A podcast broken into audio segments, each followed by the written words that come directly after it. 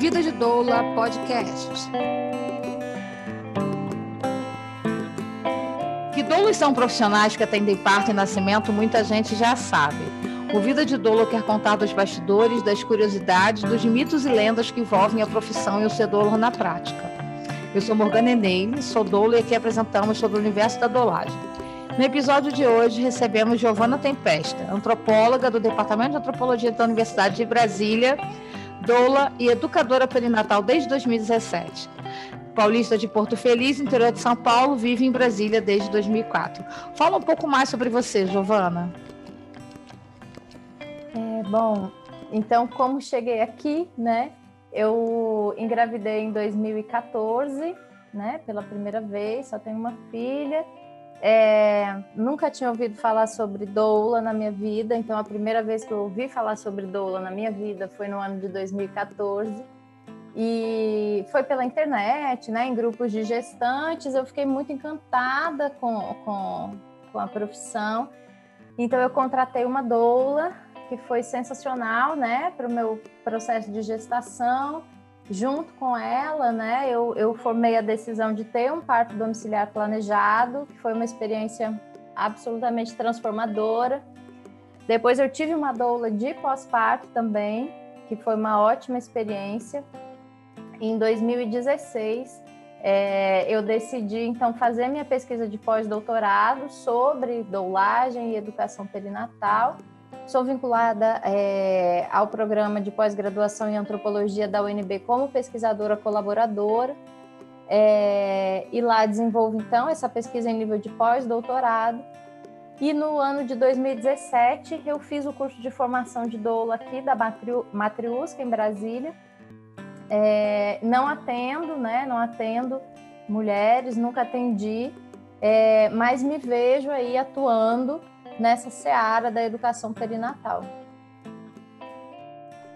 Hoje nós vamos falar aí sobre esse lugar, né, das doulas na academia. Eu pensei assim um tema que fosse esse, não um título, mas como um tema. Porque e aí eu vou te dizer o que que eu acho que me move. Tá. Que de certa forma você sabe porque esse negócio tá me, essa minhoca tá em cima de mim desde a conadoula. Ah que é aquela história de que assim, por que que, as, por que, que só pessoas de outras profissões pesquisam sobre doula? Uhum. Acho que essa é a minha visão, assim. É, um pouco cansada desse lugar que outras profissionais, é, outras pessoas que não necessariamente são doulas ou que viveram a doulagem, vivem reproduzindo ideias sobre as doulas o tempo todo sem não necessariamente. E eu não tenho certeza se às vezes quando eu leio um texto de uma pessoa não doula escrevendo sobre doula, se ela é, consegue perceber isso do lugar da doula. E isso me gera muitos incômodos. Isso é um. Eu acho que isso é um, uma bola de pelo de gato que mora no meu estômago. É uma imagem, sabe? Porque aquela bola de pelo de gato não tá ali de uma vez. Ele não se lambeu e aquela bola tá lá naquela hora, né? Ela vai se formando, ela vai ocupando um espaço, ela vai. E ela não é digerível, né? Em algum momento eu vou ter que vomitar essa bola. Mas ela tá ali. E é óbvio, né? Claro, antes de qualquer coisa, que isso não passa assim pelo lugar de que só é, doulas podem falar sobre doulas, como obviamente é, doulas podem falar sobre enfermeiros, podem falar sobre médicos, podem falar sobre o sistema, né? Mas um, uma visão de que essa constante reprodução de pessoas sobre o que são as doulas gerou um conjunto de visões sobre o que, o que nós somos que, na minha opinião, não condiz com a realidade, uhum. né? E isso é aonde mora o perigo, né? A gente tem todo um imaginário construído sobre ser dolo e adolagem que não é real. Só que essas pessoas, esses lugares, eles estão dentro desse rigor acadêmico, né? É, dentro do que se espera que as pessoas que podem afirmar coisas a partir da linguagem científica, elas fazem. Elas organizam seus pensamentos, utilizam referências teóricas, elas fazem suas análises a partir de um determinado lugar, de um determinado território e emitem opinião sobre aquilo. O que é validado dentro dos seus pares, é validado a partir de um sistema acadêmico que indica que se faça assim. Acho que poucas coisas são feitas ainda na academia hoje, de um lugar em que a, a, o participante valida o que está descrito sobre ele, né? Ainda mais quando a gente está falando de análise qualitativa, que é a maioria dos estudos que eu percebo sobre o doula hoje. Então, eu acho que é um pouco isso que eu, esse, essa, essa bola de pelo, né, Giovana? Que eu não acho que seja de responsabilidade das pessoas que estão construindo necessariamente. Não tem culpados, mas que talvez na intervenção de pessoas que construíram um lugar na vida acadêmica e que também compreendem esse lugar de ser doula, possa daí renovar né, as perspectivas de ter um, um duplo olhar. De acadêmica, o de que analise e poder olhar para essas pessoas que estão analisando as doulas e olha, mas será? Será mesmo que o que você está tratando sobre doulas é desse jeito? O que, que você acha disso? Pois é, eu eu estou na antropologia, né? Minha vinculação é com o departamento de antropologia no qual a, a antropologia da saúde não é, digamos assim, o carro-chefe, né? Para dizer de maneira suave. Então, eu não estou no departamento de saúde coletiva, nem nada disso, né? Não estou num programa assim. Então, o meu tema, é, ele é visto, né, por não todos, né, mas muitos dos meus pares, como algo meio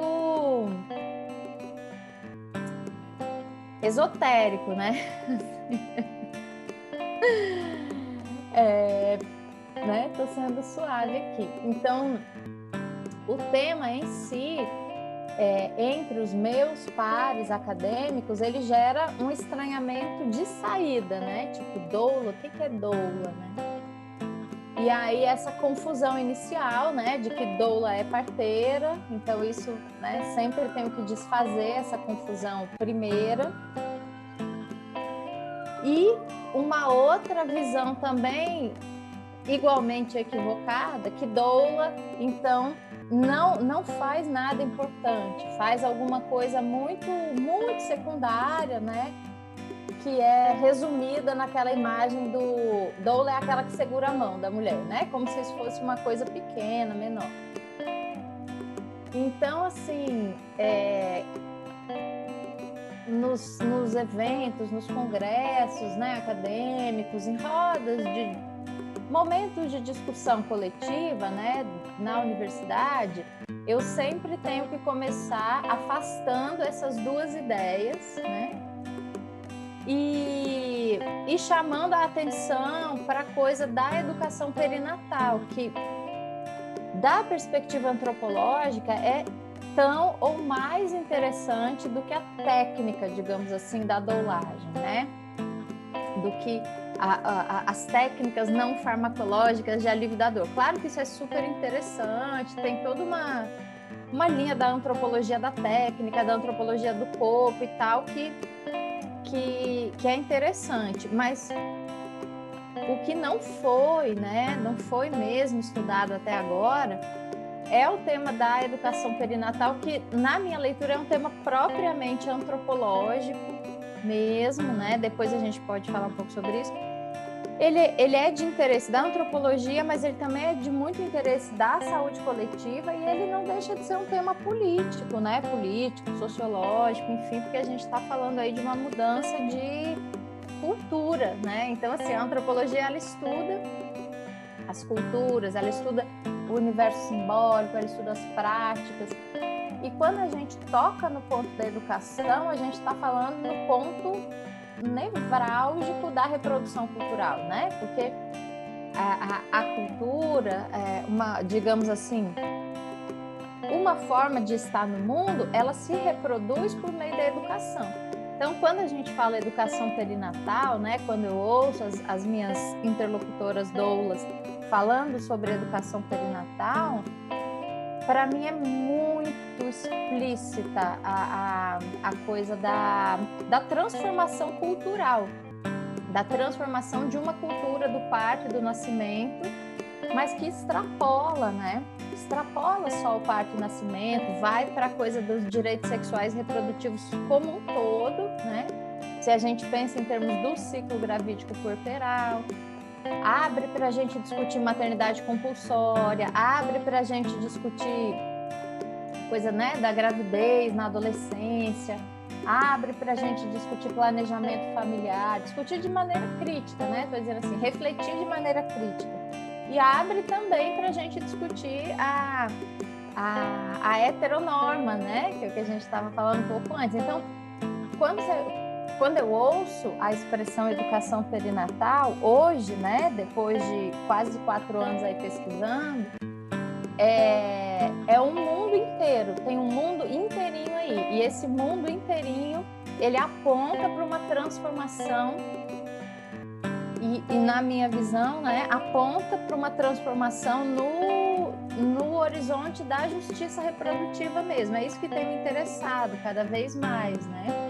Conversar, ler, escutar é, as doulas, as doulas e educadoras perinatais, né, e pesquisadoras e ativistas, né, tem vários ex aí, mas eu tenho embarcado nesse movimento que eu acho que é um movimento que está crescendo, né? Acho que ele está se consolidando, enfim, vem principalmente de doulas que são mulheres não brancas, né? Que são mulheres que não são da elite, né? Que não são das classes altas ou mesmo classes médias altas. Essa discussão para mim é a discussão, assim, né? Do momento é o que eu é o que tem me motivado a continuar mesmo a pesquisa.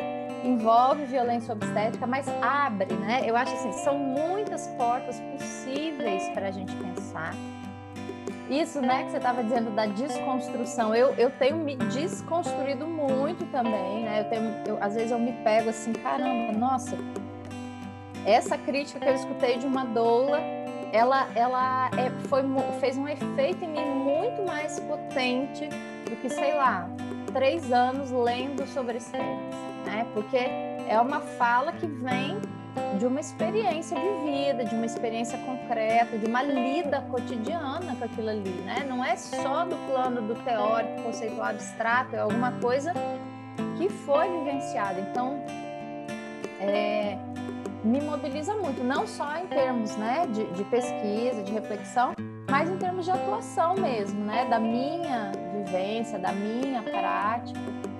É, e uma coisa que eu tenho pensado muito é o papel da academia, né, seja da antropologia, seja da saúde, seja da sociologia, enfim, das várias áreas do conhecimento que podem se dedicar à questão da doulagem e da educação perinatal, do direito, né, que eu acho que tem muita contribuição de profissionais do direito também, da medicina, da enfermagem, de, né, da assistência social, são várias áreas, né, da fisioterapia.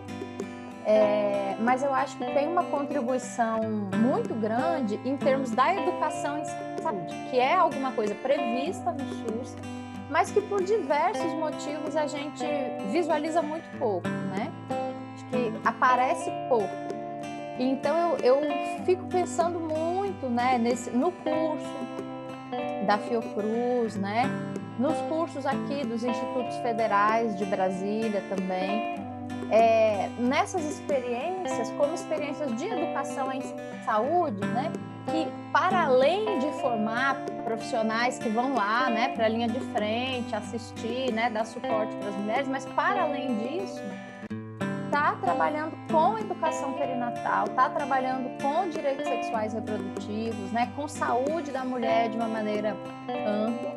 E muitas pessoas estão desconstruindo de dentro, né, a questão da, da, da, identidade de gênero, por exemplo, né? da sexualidade, da, dessa heteronormatividade, é, do racismo institucional, né? do racismo obstétrico, como né? você, você é uma pessoa que coloca isso, né?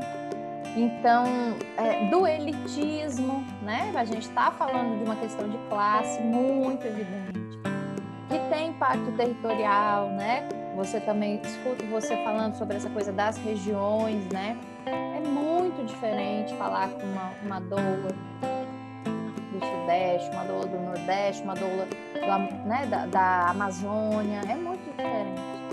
É, claro que tem semelhanças, né? Obviamente tem semelhanças, mas as realidades são muito distintas, né? Então, enfim, eu acho que trazer essa discussão, trazer, ampliar, consolidar essa discussão para a academia em várias áreas do conhecimento é alguma coisa super importante e que eu acho que tem um rebatimento em termos práticos, que é fazer a gente pensar e atuar é, na vertente da educação em saúde, né? visando aí o, o, fortalecimento do SUS, do Sistema Único de Saúde, do qual a gente precisa como nunca, né? Como nunca precisamos dele. Uma das questões que a gente tem travado aqui na pesquisa Mapeamento de Doulas é justamente a de identificar, assim, né? É como é que a gente faz com que essa imagem da pessoa que está segurando a mão, que é relevante, gente, estar junto é relevante. E isso não é uma contradição. É importante que a gente diga, né, uhum. que promover educação e saúde não é contradição, é, não é contraditório com estar ao lado e ser suporte.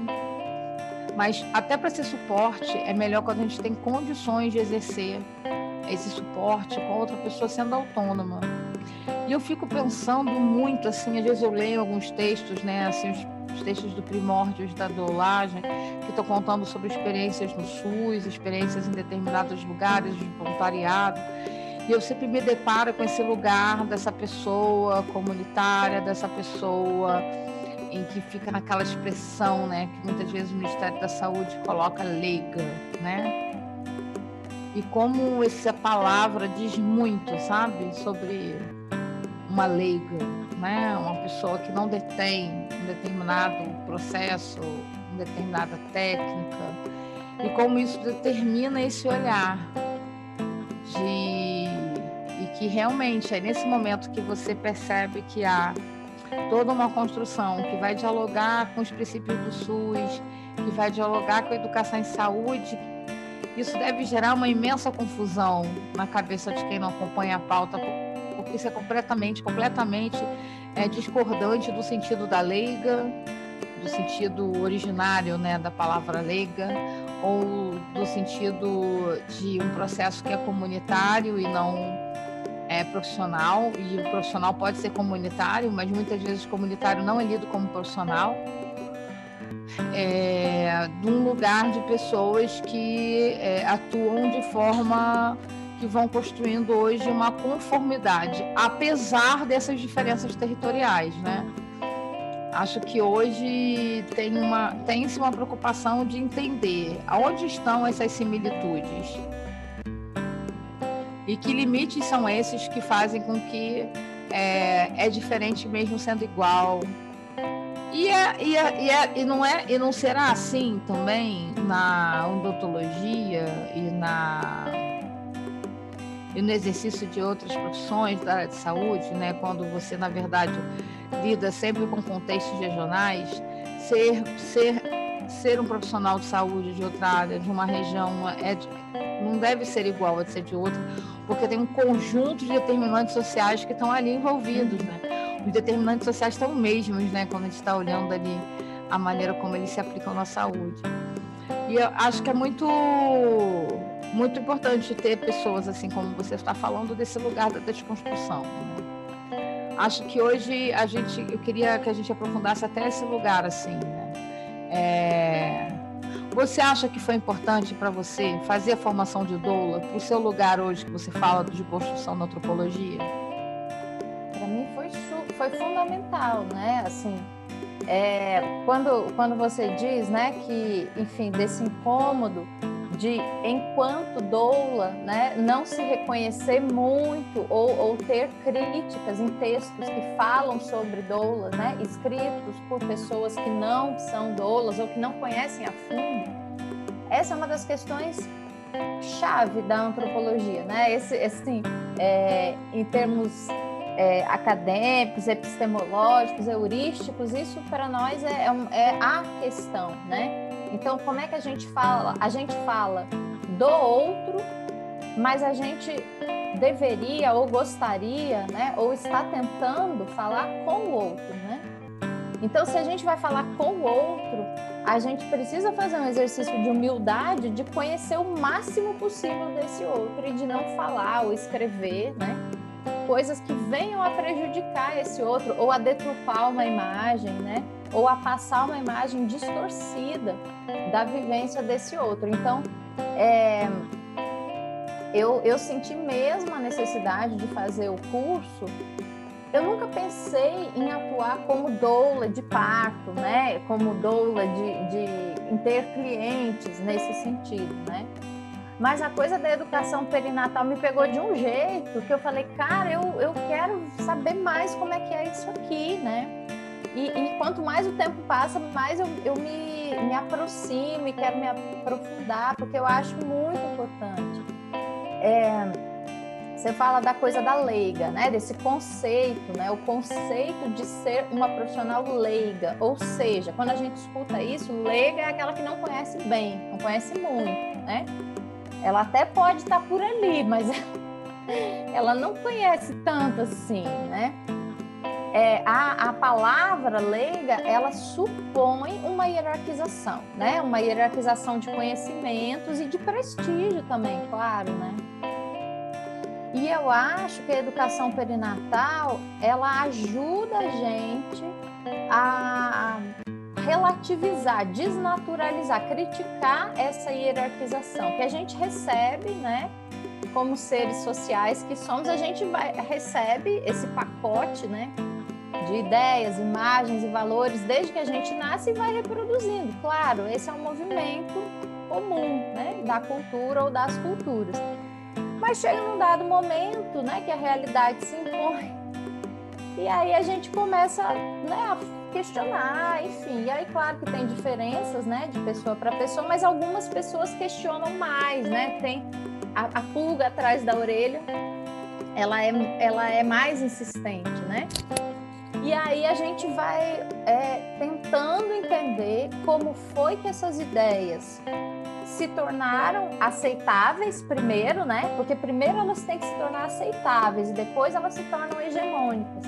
E normalmente esse processo de tornar as ideias e conceitos hegemônicos, esse processo, esses processos são processos longos, complexos, cheios de vai e vem, não são processos lineares. E no nosso caso, muito especificamente, são processos muito violentos. Muito, muito violentos. Né? Muito mesmo. E a gente tem que olhar para isso, a gente tem que estudar, a gente tem que compreender no sentido de desnaturalizar, né? Quando a gente vai olhar para a história da constituição da obstetrícia como o único saber válido a respeito do uhum. corpo feminino, né? E aí a gente está falando mesmo de corpo feminino. É... Quando a gente presta atenção em tudo que foi registrado, né? Eu estou falando só do que há registro, uhum. fora tudo que aconteceu que não foi registrado, mas tem muita coisa que foi registrada. É, em, em, textos, né, por escrito, mas também tem a memória oral de pessoas, né, descendentes daquelas que viveram isso. Mas quando a gente olha para o processo de tornar as parteiras charlatãs, isso foi de uma violência né? Assim, não tem palavra para isso, né? É difícil. É, você... nem, eu nem sei dizer, né? Porque assim. É. Assim, é, é inclusive a, a, a retirada da humanidade, né? Porque quando, quando elas passam a ser bruxas, demônios, né? As fazedoras de anjo, é, é retirada dessas pessoas que até então detinham esse conhecimento é, inclusive a sua humanidade, o seu lugar como pessoa humana. Né? É, é... Eu, eu, não, eu não sei nem se é só violento, assim, acho que supera a minha noção do que eu considero violência, porque é retirar do lugar de humanidade, né? Vai para um lugar do, do que é sobrenatural. Ou seja, esse combate é o combate a algo necessário, porque essa pessoa nem humana é, entendeu? Ele é um monstro, é uma pessoa que faz uma monstruosidade, é uma pessoa que está fora da capacidade, inclusive, de ser absorvida, porque não era para absorver, temos agora essa leitura e temos agora essa possibilidade. Você tem essa possibilidade, você tem essa possibilidade. Não. É a destruição da possibilidade a partir, inclusive, de uma perspectiva de que nem humanidade essas pessoas têm. É, elas não são dignas de compartilhar o mesmo espaço na obstetrícia porque elas não são nem é, não, não, são, não podem ser vistas como humanas. Então, será que para ser doula precisa estar tá atendendo parto? Porque eu não vejo nenhum médico dizer que não é médico porque não está operando. É. Por que, que as pessoas podem manter-se nas suas profissões e seguirem carreiras acadêmicas e uma doula não pode ser uma doula na academia? Mas eu acho que a gente, depois, né? Você me chamou, você me puxou a orelha, a Marilda aqui já me puxou a orelha também.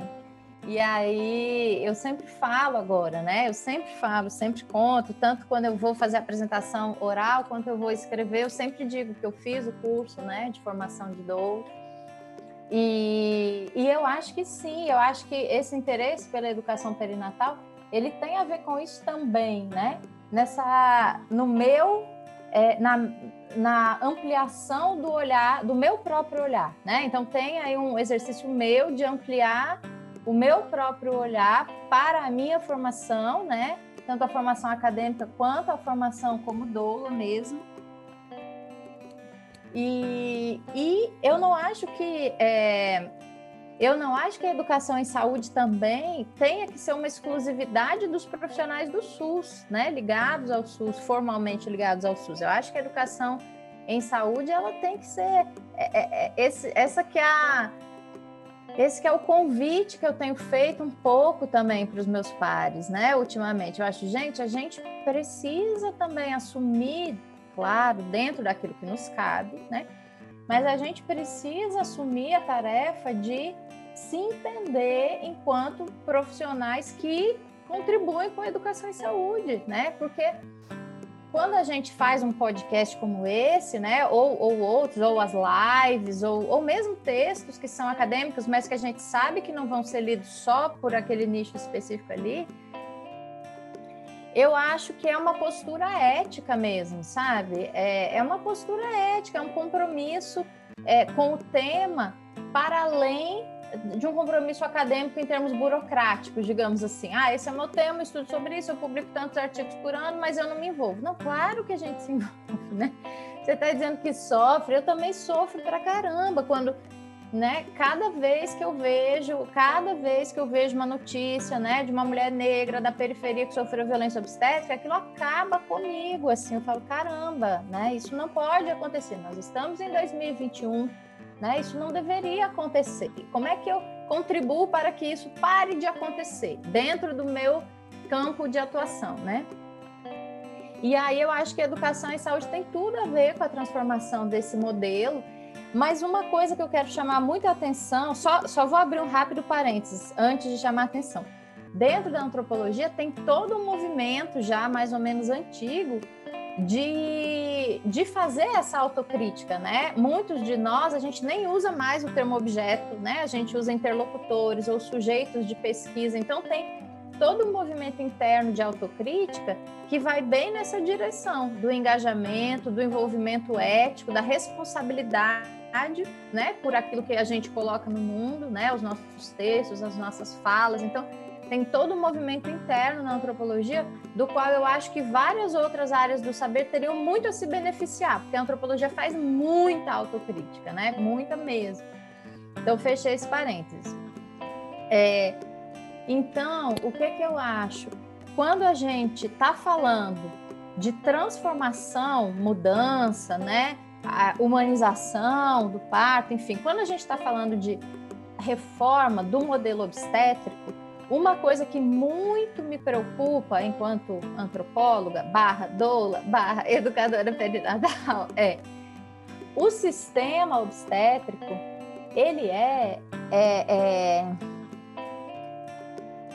produto, né, resultado da, da nossa cultura, certo? Da, da forma como estamos organizados em sociedade, da forma como nos entendemos no mundo e da forma como é, é, é, se, se pactuou, né? ainda que de maneira inconsciente, muito antiga, mas enfim, a gente tem aí é, é, pactos é, coletivos, muitas vezes da ordem do inconsciente, de reprodução, né? E isso aí é uma discussão interdisciplinar, transdisciplinar pesada, com a psicologia social, com a filosofia, enfim, né? Não é só a antropologia que trata disso. Mas a, a, nossa subjetividade, o processo de constituição da nossa subjetividade, né, de Giovana, é, enquanto pessoa no mundo, ele é um processo de reprodução, sim, né, de ideias, valores e imagens que vieram antes de mim, mas quando a gente está reproduzindo, a gente também está inovando de alguma maneira. Então, isso é que é o barato, eu acho, da antropologia, né? Um dos diferenciais da antropologia, porque assim, se a gente é, enxerga, percebe, né? Se a gente consegue perceber é, que os processos históricos eles são construídos pelas pessoas, eles podem mudar de direção a qualquer momento, né? Se nós, enquanto sociedade, construímos um modelo obstétrico violento, a gente pode construir um modelo obstétrico não violento, né? É rápido? Não. É fácil? Não. É tranquilo? De maneira nenhuma. Mas é possível, né? É um projeto de longo prazo e eu acho possível, eu acho possível e acho que está acontecendo, né? Eu gosto muito sempre de discutir com as pessoas que nós somos uma profissão contra-hegemônica. Exatamente. Né? Eu digo, repito, dou aula, escrevo, assim, vocês têm que entender que essa profissão nasceu contra-hegemônica, porque ela nasce contra uma lógica que nesse momento hegemoniza. E, querido, todo movimento contra-hegemônico quer o quê? Ser hegemônico. Não se iluda, nós não queremos paz, nós não queremos igualdade, não queremos virar o jogo. Entendeu? Então, é, em algum momento, né, você é contra-hegemônico para ser hegemonia. Tá aí que nos deixa negar esse negócio. A gente não está aqui se afirmando contra hegemônico para ser a pessoa que vai ficar aqui na tiazinha do rolê suportando esse conjunto de iniquidades para sempre. Não vai acontecer desse jeito, Giovanna. Nós estamos aqui para ir para né, ir enfrentamento, aonde cabe, também entendendo, né? Eu acho que tem uma coisa quando você está falando do sistema, que é entendendo as suas brechas, né? Acho que hoje muito do que a gente tem feito é criando brecha no sistema. Acho que, bom, por exemplo, lei das doulas. Lei das doulas são brechas do sistema, né? Eu sempre gosto de lembrar assim, leis das doulas são de direito das mulheres, tá? eles regulamentam a atuação no local, mas são leis de direitos das mulheres. Né? São mulheres, uma lógica do atual, nessa onda do movimento feminista, que incorpora esse direito ao corpo e essa relação da maternidade como direito ao corpo, e que falam assim: não, queremos esse direito aqui. E aí, assim, é uma, uma brecha no sistema que se abre para permissão desse processo acontecer num conjunto de estados e cidades que hoje é hegemônico. Hoje tem muito mais cidades e estados que aceitam doula do que os que não aceitam. É difícil hoje uma cidade, um estado não aprovar a lei quando se consegue um, minimamente uma força interna numa assembleia, porque os exemplos de eh, como demonstrar onde isso está acontecendo e de que isso afeta são muito possíveis, né? Coisas que quando eu fui ter o Teodoro não existiam, né? Oito anos atrás, nossos enfrentamentos eram outros. A violência contra o, o processo contra-hegemônico que a gente estava construindo era muito maior. Né? Houve resistência para, inclusive, sermos mais contra-hegemônicas ainda, mas a hegemonia hoje ela é um pouco menor. Poxa, Morgana, mas caramba, a violência está aí ainda completamente né, arraigada, mas eu não tenho dúvida de que quando o adversário, e o adversário conceitual, né, não estou falando de pessoas físicas, uhum. como quando um adversário usa o poder que ele tem nesse momento e emite uma nota do Ministério da Saúde dizendo que não há violência obstétrica, Giovana, para mim, isso é uma prova de que ele sabe que há violência obstétrica. E por isso ele precisa negar, isso não existe. Olha, não digam isso. Isso é, como é que é? Maus tratos. Gente, você lembra da expressão? Maus tratos e abuso na atenção ao ciclo sim, é maus tratos e abuso, é, também é isso. Mas retirar o poder do nome, né, é uma decisão que, na verdade, diz o seguinte: as pessoas estão falando desse assunto. Vamos tentar substituir. Você pode substituir é, violência obstétrica por maus tratos e abuso na atenção ao parto, de uma forma que você possa deslocar isso e colocar isso no lugar da vítima e não de quem é responsável por esse, por esse processo? Né? Vamos trocar aqui esse nome. É uma, é uma assunção, né? É uma, uma, um assumir de que o alcance que esse processo é, tem hoje chega ao fato de que, olha, nós vamos ter que lidar com esse assunto. Que não era uma preocupação para se lidar. A lei do acompanhante é de 2005 quando a gente está falando de cultura, a gente está falando de poder. Não, não existe cultura fora das relações de poder. Quando a gente fala em relações de poder, a gente está falando sobre desigualdades. E onde há desigualdades, há conflito, né? Assim, é meio que um, um combo. então, não há como não haver conflito quando há desigualdades. A questão é se o conflito é um conflito aberto, se é um conflito mais latente, mas é óbvio que há, né? Então, é, eu também, né, eu, eu, eu, leio assim, eu leio a dolagem como profissão totalmente contra-hegemônica. Eu não me lembro, né, eu não, não, tá, não me lembro exatamente dos termos que esse parecer que você cita coloca para a violência, mas eu lembro bem, o que foi o que mais me chamou a atenção, é quando está dito que o alvoroço feito em torno né, das práticas violentas beira a histeria. Isso nunca saiu da minha cabeça, isso ficou gravado no meu cérebro. E isso é muito coerente com esse processo histórico violento que a gente viveu, né? É, chamar as ativistas do parto humanizado ou respeito de histéricas é muito coerente com o processo de afastar, né? Afastar todas as mulheres da cena de parto, afastar as parteiras, as comadres, afastar a própria mulher que vai parir ou a própria pessoa, né, que vai parir do processo de parto, né? Então é disso que a gente está falando. Então, quando o movimento da humanização lá, né, desde os anos 80, 90, vem com a bandeira de que o pessoal é político, né, meu corpo, minhas regras, todo todo um vocabulário forjado dentro do feminismo hegemônico também, mas isso a gente pode fazer muitas críticas, mas isso teve um, uma vantagem histórica do ponto de vista de colocar o problema na cena pública, né? Trazer, tirar lá da, da maternidade, do hospital ou da, do domicílio. Vamos discutir isso, né? Na, no Congresso Nacional. Vamos discutir isso no Congresso Nacional. Então esse esse adianto, né? Essa, essa vantagem histórica eu acho que ela tem que ser reconhecida, mas a gente não pode olhar só para ela, porque tem uma série de outras atrizes aí, sujeitas, né, que são então mulheres é, que não vêm né, desse feminismo branco, de classes médias, altamente escolarizadas, tem, todo, tem outros feminismos vindos de outros lugares que complexificam, aumentam, né?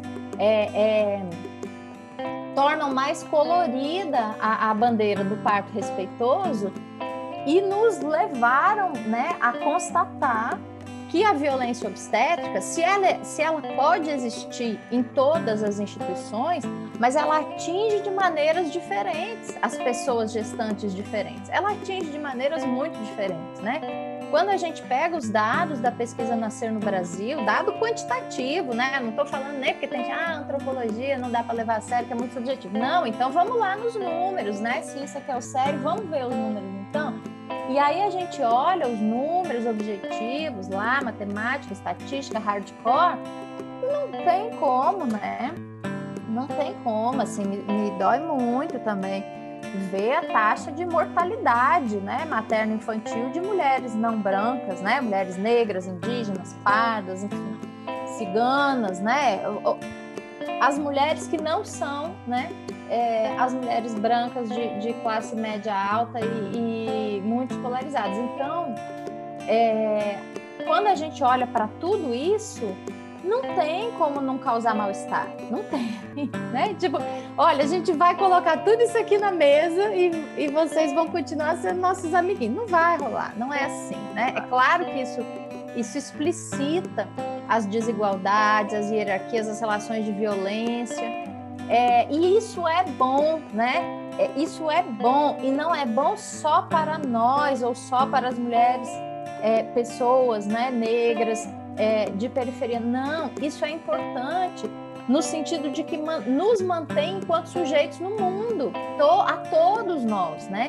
E aí muito interessante quando você fala, não é pessoal, né? Todas as doulas com as quais eu conversei falam, gente, não é pessoal, eu odeio médico. Não é isso, né? Não é disso que estamos falando. E não é mesmo, até porque tem muitos médicos e médicas dissidentes que deram, deram e continuam dando um super apoio para a transformação desse modelo do parto, né? Mas assim, é, eu, eu acho, e aí essa, é, essa é uma das minhas utopias, né? Que na formação dos profissionais médicos e médicas deveria ser obrigatório, obrigatória a coisa da educação perinatal. Obrigatório. Eu, eu não vejo profissão que teria mais necessidade de aprender sobre educação perinatal. Eu estou falando de maneira muito ampla, né? do que os profissionais médicos. Porque também né, os, os trabalhos acadêmicos, as pesquisas que a gente tem sobre a formação dos profissionais médicos mostram para a gente que é uma formação extremamente violenta. Né? Eu já conversei com estudantes de primeiro e segundo ano de, de medicina que já queriam fazer obstetrícia e assim, os relatos, né, são de uma violência extrema, ou seja, para se tornar um, um profissional é, um bom profissional médico, você passa por um processo que envolve também, né? É, é, é, uma coisa um pouco massacrante, é isso que eu quero dizer, né? Então, eu acho que transformar o modelo é, de atenção à gestação e ao parto, passando pela educação perinatal, seria um processo benéfico para todos os envolvidos, incluindo os profissionais médicos, né? E incluindo também pessoas que sequer querem ser mães ou pais, não querem, né? Aí o que, que eu tenho a ver com a educação perinatal? Muito, né? Muito. Você não quer, inclusive o fato de você poder exercitar o seu não querer tem muito a ver com a justiça. Tem a ver na verdade, que, assim, talvez saber né, sobre como as pessoas nascem, como elas pensam, etc., diz respeito a toda a sociedade, né? É uma coisa que eu sempre repito muito educação perinatal, né? Como assim você não sabe nada de parto? Você nasceu, né? Você tem a sua própria história de parto, mesmo que você não tenha assistido nenhum. Tudo, né? Então, assim, é, mesmo né, as pessoas que não querem ter filhos, elas, é, elas têm um imaginário, né? O, imagin, o nosso imaginário, ele é formado de uma maneira também muito violenta. Sim. Uma vez eu estava dando um curso, né, sobre parto e reprodução, e eu fiz um exercício muito interessante mesmo, assim. Eu pedi para as pessoas, era uma sala muito cheia, tinha, sei lá, umas 40 pessoas. Pedi para elas e eles, né, fechem os olhos e pensem qual é a cena, qual é a primeira cena de parto que vem à sua mente, né? Feche os olhos e pense. Quase ninguém era mãe nem pai, eram, eram estudantes muito jovens, né? Todas as cenas que apareceram eram cenas violentas. Não tinham, assim, se apareceu de 40 uma cena que não fosse violenta, foi muito, sabe? Então, qual, como é que eram as cenas, né? Hospital, frio, né? Pessoas uniformizadas, solidão, tristeza, medo, né? Não sei o que está acontecendo, grito, aparecia muita coisa do grito. Ah, mas era um grito assim, um, um grito de medo, de pavor, né? Não era um grito bacana, era um grito de medo. Então, assim, é muito chocante, né? Pessoas jovens, que a gente não sabe se vão querer ser mães ou pais, enfim, não importa. Mas o imaginário delas já é totalmente colonizado, né? Então já tem uma equivalência ali. Parto equivale a dor, solidão, medo, hospital. Né? Como é que a gente desconstrói essa equivalência? Como é que a gente desnaturaliza essa equivalência? Não precisa ser assim, não foi sempre assim não é porque é assim hoje que é bom, né? Então, então a gente começa é, é, por uma educação libertária mesmo, por uma educação crítica, né? Por uma educação problematizadora. É, e um processo educativo assim, né? Que pode acontecer no âmbito do SUS, mas pode acontecer também fora do SUS, em outros espaços uma educação assim é benéfica para o conjunto da sociedade. Eu, gosto de chamar atenção para isso porque tira, né? Não é, nós não, não, isso, essa discussão não é uma discussão que interessa só a mulheres grávidas. Não é. Essa é uma discussão que interessa ao conjunto da sociedade, né?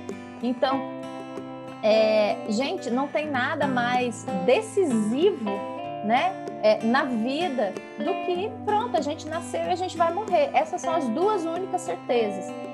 E, infelizmente, né, por vários motivos históricos, culturais, políticos econômicos, é, a gente olha muito pouco para esses dois momentos, né? É, enquanto sociedade, a gente se preocupa muito pouco com esses dois momentos, que são os dois únicos momentos é, é, inescapáveis, né? A gente não escapa deles. Quem está aqui não escapou de nascer e quem está aqui não vai escapar de morrer.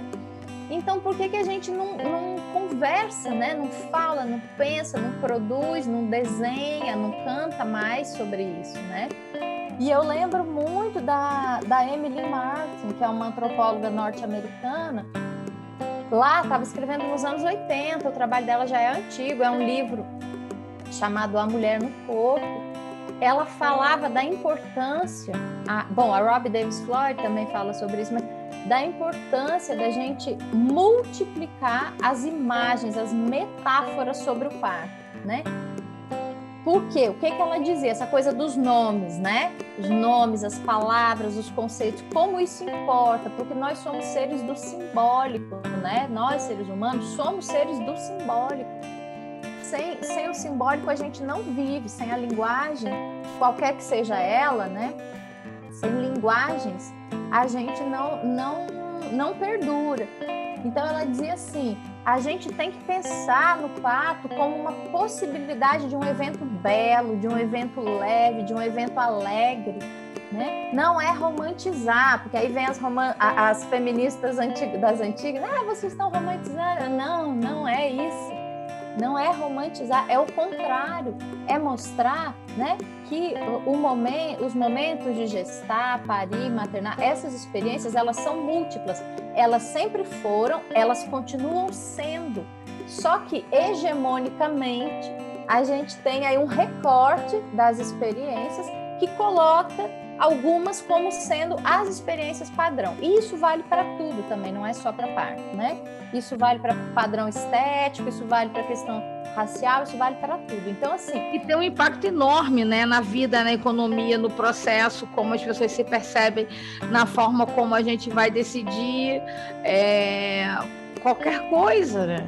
Então, cara, como é importante que as pessoas tenham histórias positivas de parto, né? É, e isso não tem a ver com o parto normal, isso tem a ver com outras perspectivas de imaginar essa fase da vida.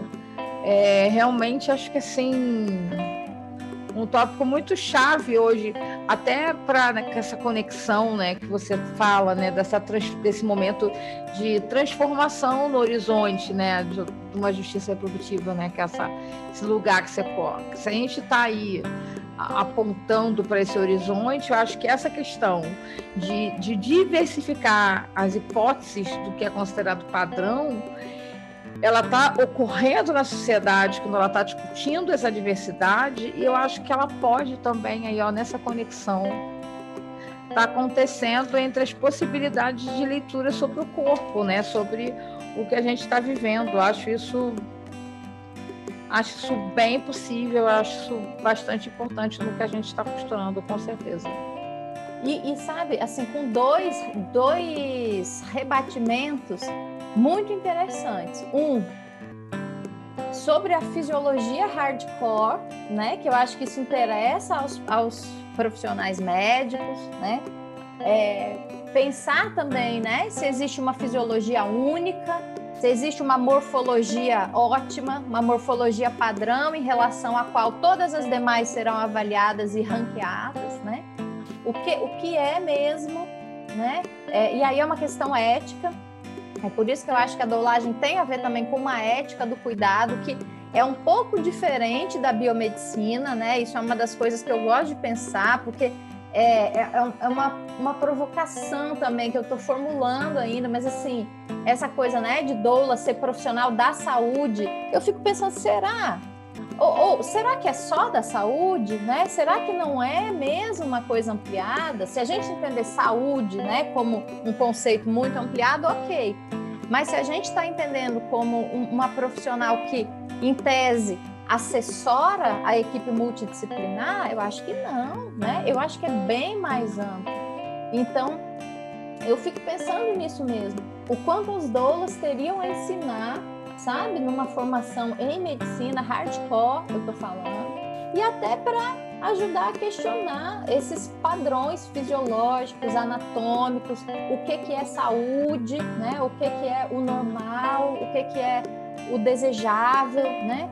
porque tudo isso são construções simbólicas, né, que se tornaram hegemônicas aí por, por meio de muita violência e, e, podem ser desconstruídas, podem ser revisitadas. Então esse, esse é um primeiro rebatimento que eu que eu enxergo assim, né? Qual seria a contribuição da doulagem da educação perinatal para a formação médica, que eu acho que seria uma super contribuição. Por outro lado, fico pensando no rebatimento, numa contribuição do ponto de vista da gestão dos serviços de saúde. Por quê? Uma coisa que eu ouço, já ouvi várias vezes de várias pessoas e me causa um incômodo parecido com esse seu aí, do pelo de, de eh, da bola de pelo na barriga do gato, né? É assim, não, mas as mulheres pobres da, da periferia, elas querem cesariana. Não adianta a gente abrir casa de parto na periferia, porque as mulheres da periferia, elas não querem, elas querem uma cesariana. Quando eu escuto isso, eu começo a passar mal, né? Assim, fisicamente. me dá um, me dá esse tipo de mal-estar. Ou ainda, né? Ou ainda. Não, mas as mulheres pobres de periferia, elas pedem a manobra de Cristeler. Para elas, a manobra de Cristeler é alguma coisa benéfica, né? Se o profissional de saúde não fizer, ela vai ficar brava e vai dizer que ele foi negligente. Então a gente faz porque essa mulher, ela quer ela pede. Então, aí eu, eu faço um esforço de me acalmar, né? E de reconhecer também que tem um, um processo histórico, educacional que levou essa pessoa de boa fé a dizer isso. Porque as pessoas falam isso, claro que nem sempre, mas nas vezes em que eu ouvi, né, foram profissionais de boa fé dizendo isso. Mas olha isso que eu tô vendo. A pessoa diz para mim: eu não quero parir na casa de parto de São Sebastião, eu quero parir no hospital, eu não quero parir, aliás, eu quero uma cesariana no hospital X, né? É, e aí eu falo, meu pai, né? Então realmente a gente, realmente o buraco é mais embaixo, realmente a gente está falando de uma mudança cultural mais profunda, mais extensa. Rapidinhas. Gente, sessões rapidinhas com Giovana Tempesta. Então, Giovana, aquelas três perguntas quase já gerando um clássico do podcast Vida de Doula, né? Assim, tá virando um clássico do programa que é existe um item indispensável da sua bolsa de doula você, doula Giovana Tempesta, que está aí no poder da informação, qual é o seu item indispensável? Eu acho que é a minha atenção plena. Acho que isso é indispensável. Tá vendo como a pessoa ia se sair bem? Tava pensando, tava tensa, se transpirante. Atenção plena, cara. Atenção plena não pode faltar nunca, né? Por isso que a gente dorme. Então, assim, ah, por que, que você vai dormir quando alguém está entrando no de pato? Porque eu preciso estar atenta. Perfeita, maravilhosa. Segunda rapidinha com Giovana Tempesta. Claro, não venha me dizer, ai, mas eu não acompanho parto. Me diz uma música de parto da sua playlist. Porque a senhora também pariu, já viveu parto. Então, assim, qual é aquela música, assim, pô, essa música é música de playlist de parto? Eu acho que várias já falaram, mas a minha também é, é a Anunciação, sem dúvida. Anunciação vai chegar no final do ano como top 10, assim, daqui a pouco, né? Top 1 da parada. Mas eu acho que ela tem um ritmo também, né? É. Que acho que ela tem um. Acho que não é só o... a letra. Talvez, assim, outras letras também pudessem chegar, mas realmente a Anunciação é tá sendo top one aqui ainda da, do Vida de Dola Podcast. Gente, eu vou fazer uma, uma, playlist. Já me pediram, outro dia alguém me pediu assim: puxa, você não vai fazer uma playlist do, das músicas do que as Dolas indicam? Assim, eu vou fazer essa playlist. Tá prometido e eu vou cumprir. Ainda não parei para fazer, mas vou fazer assim a playlist do Vida de Dola. Terceira rapidinho com Giovana Tempesta. Qual é a frase que você mais remete, repete no momento do parto? Você vai me dizer também de novo que você não acompanha parto, mas você teve um parto, você sabe que frase você precisou. Eu acho que vai ficar tudo bem. Acho que essa, essa frase eu ouvi e acho que se eu tivesse que falar, eu falaria. E serve para serve para monografias, dissertações, teses, né? Artigos científicos, vai ficar tudo bem. Uau! Link perfeito para essa edição de podcast. A dona na academia vai ficar tudo bem, porque dona na academia pode não estar tá ali com a mulher no parto, mas está aqui parindo tese, discurso, reunião, paper, PowerPoint, para falar para o mundo que também é possível parir de forma digna e estimular tantas mulheres a parir. Acho que foi, ó fechamento perfeito dessa sessão de rapidinha.